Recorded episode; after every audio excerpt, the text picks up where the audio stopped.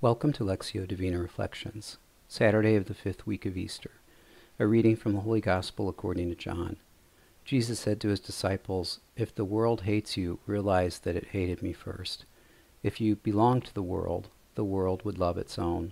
But because you do not belong to the world, and I have chosen you out of the world hates you."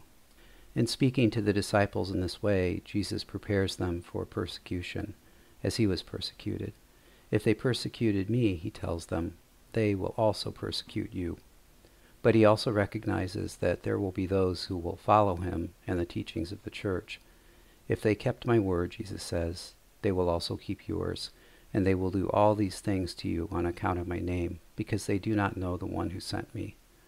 Through the sacraments of the church and my faith in its teachings, Jesus has chosen me out of the world. If the world hates me, it hates me on account of the name of Jesus.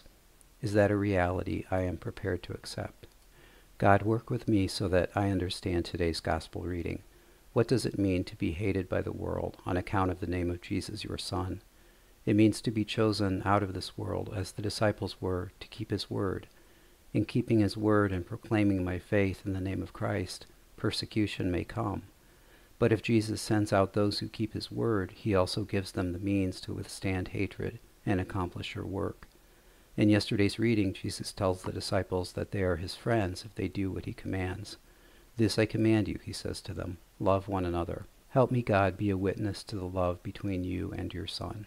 Lord, in the hours left of this day, give me the grace to remember that even as I face the passing tribulations of this world, you have chosen me out of it to one day enjoy your love forever in the world to come.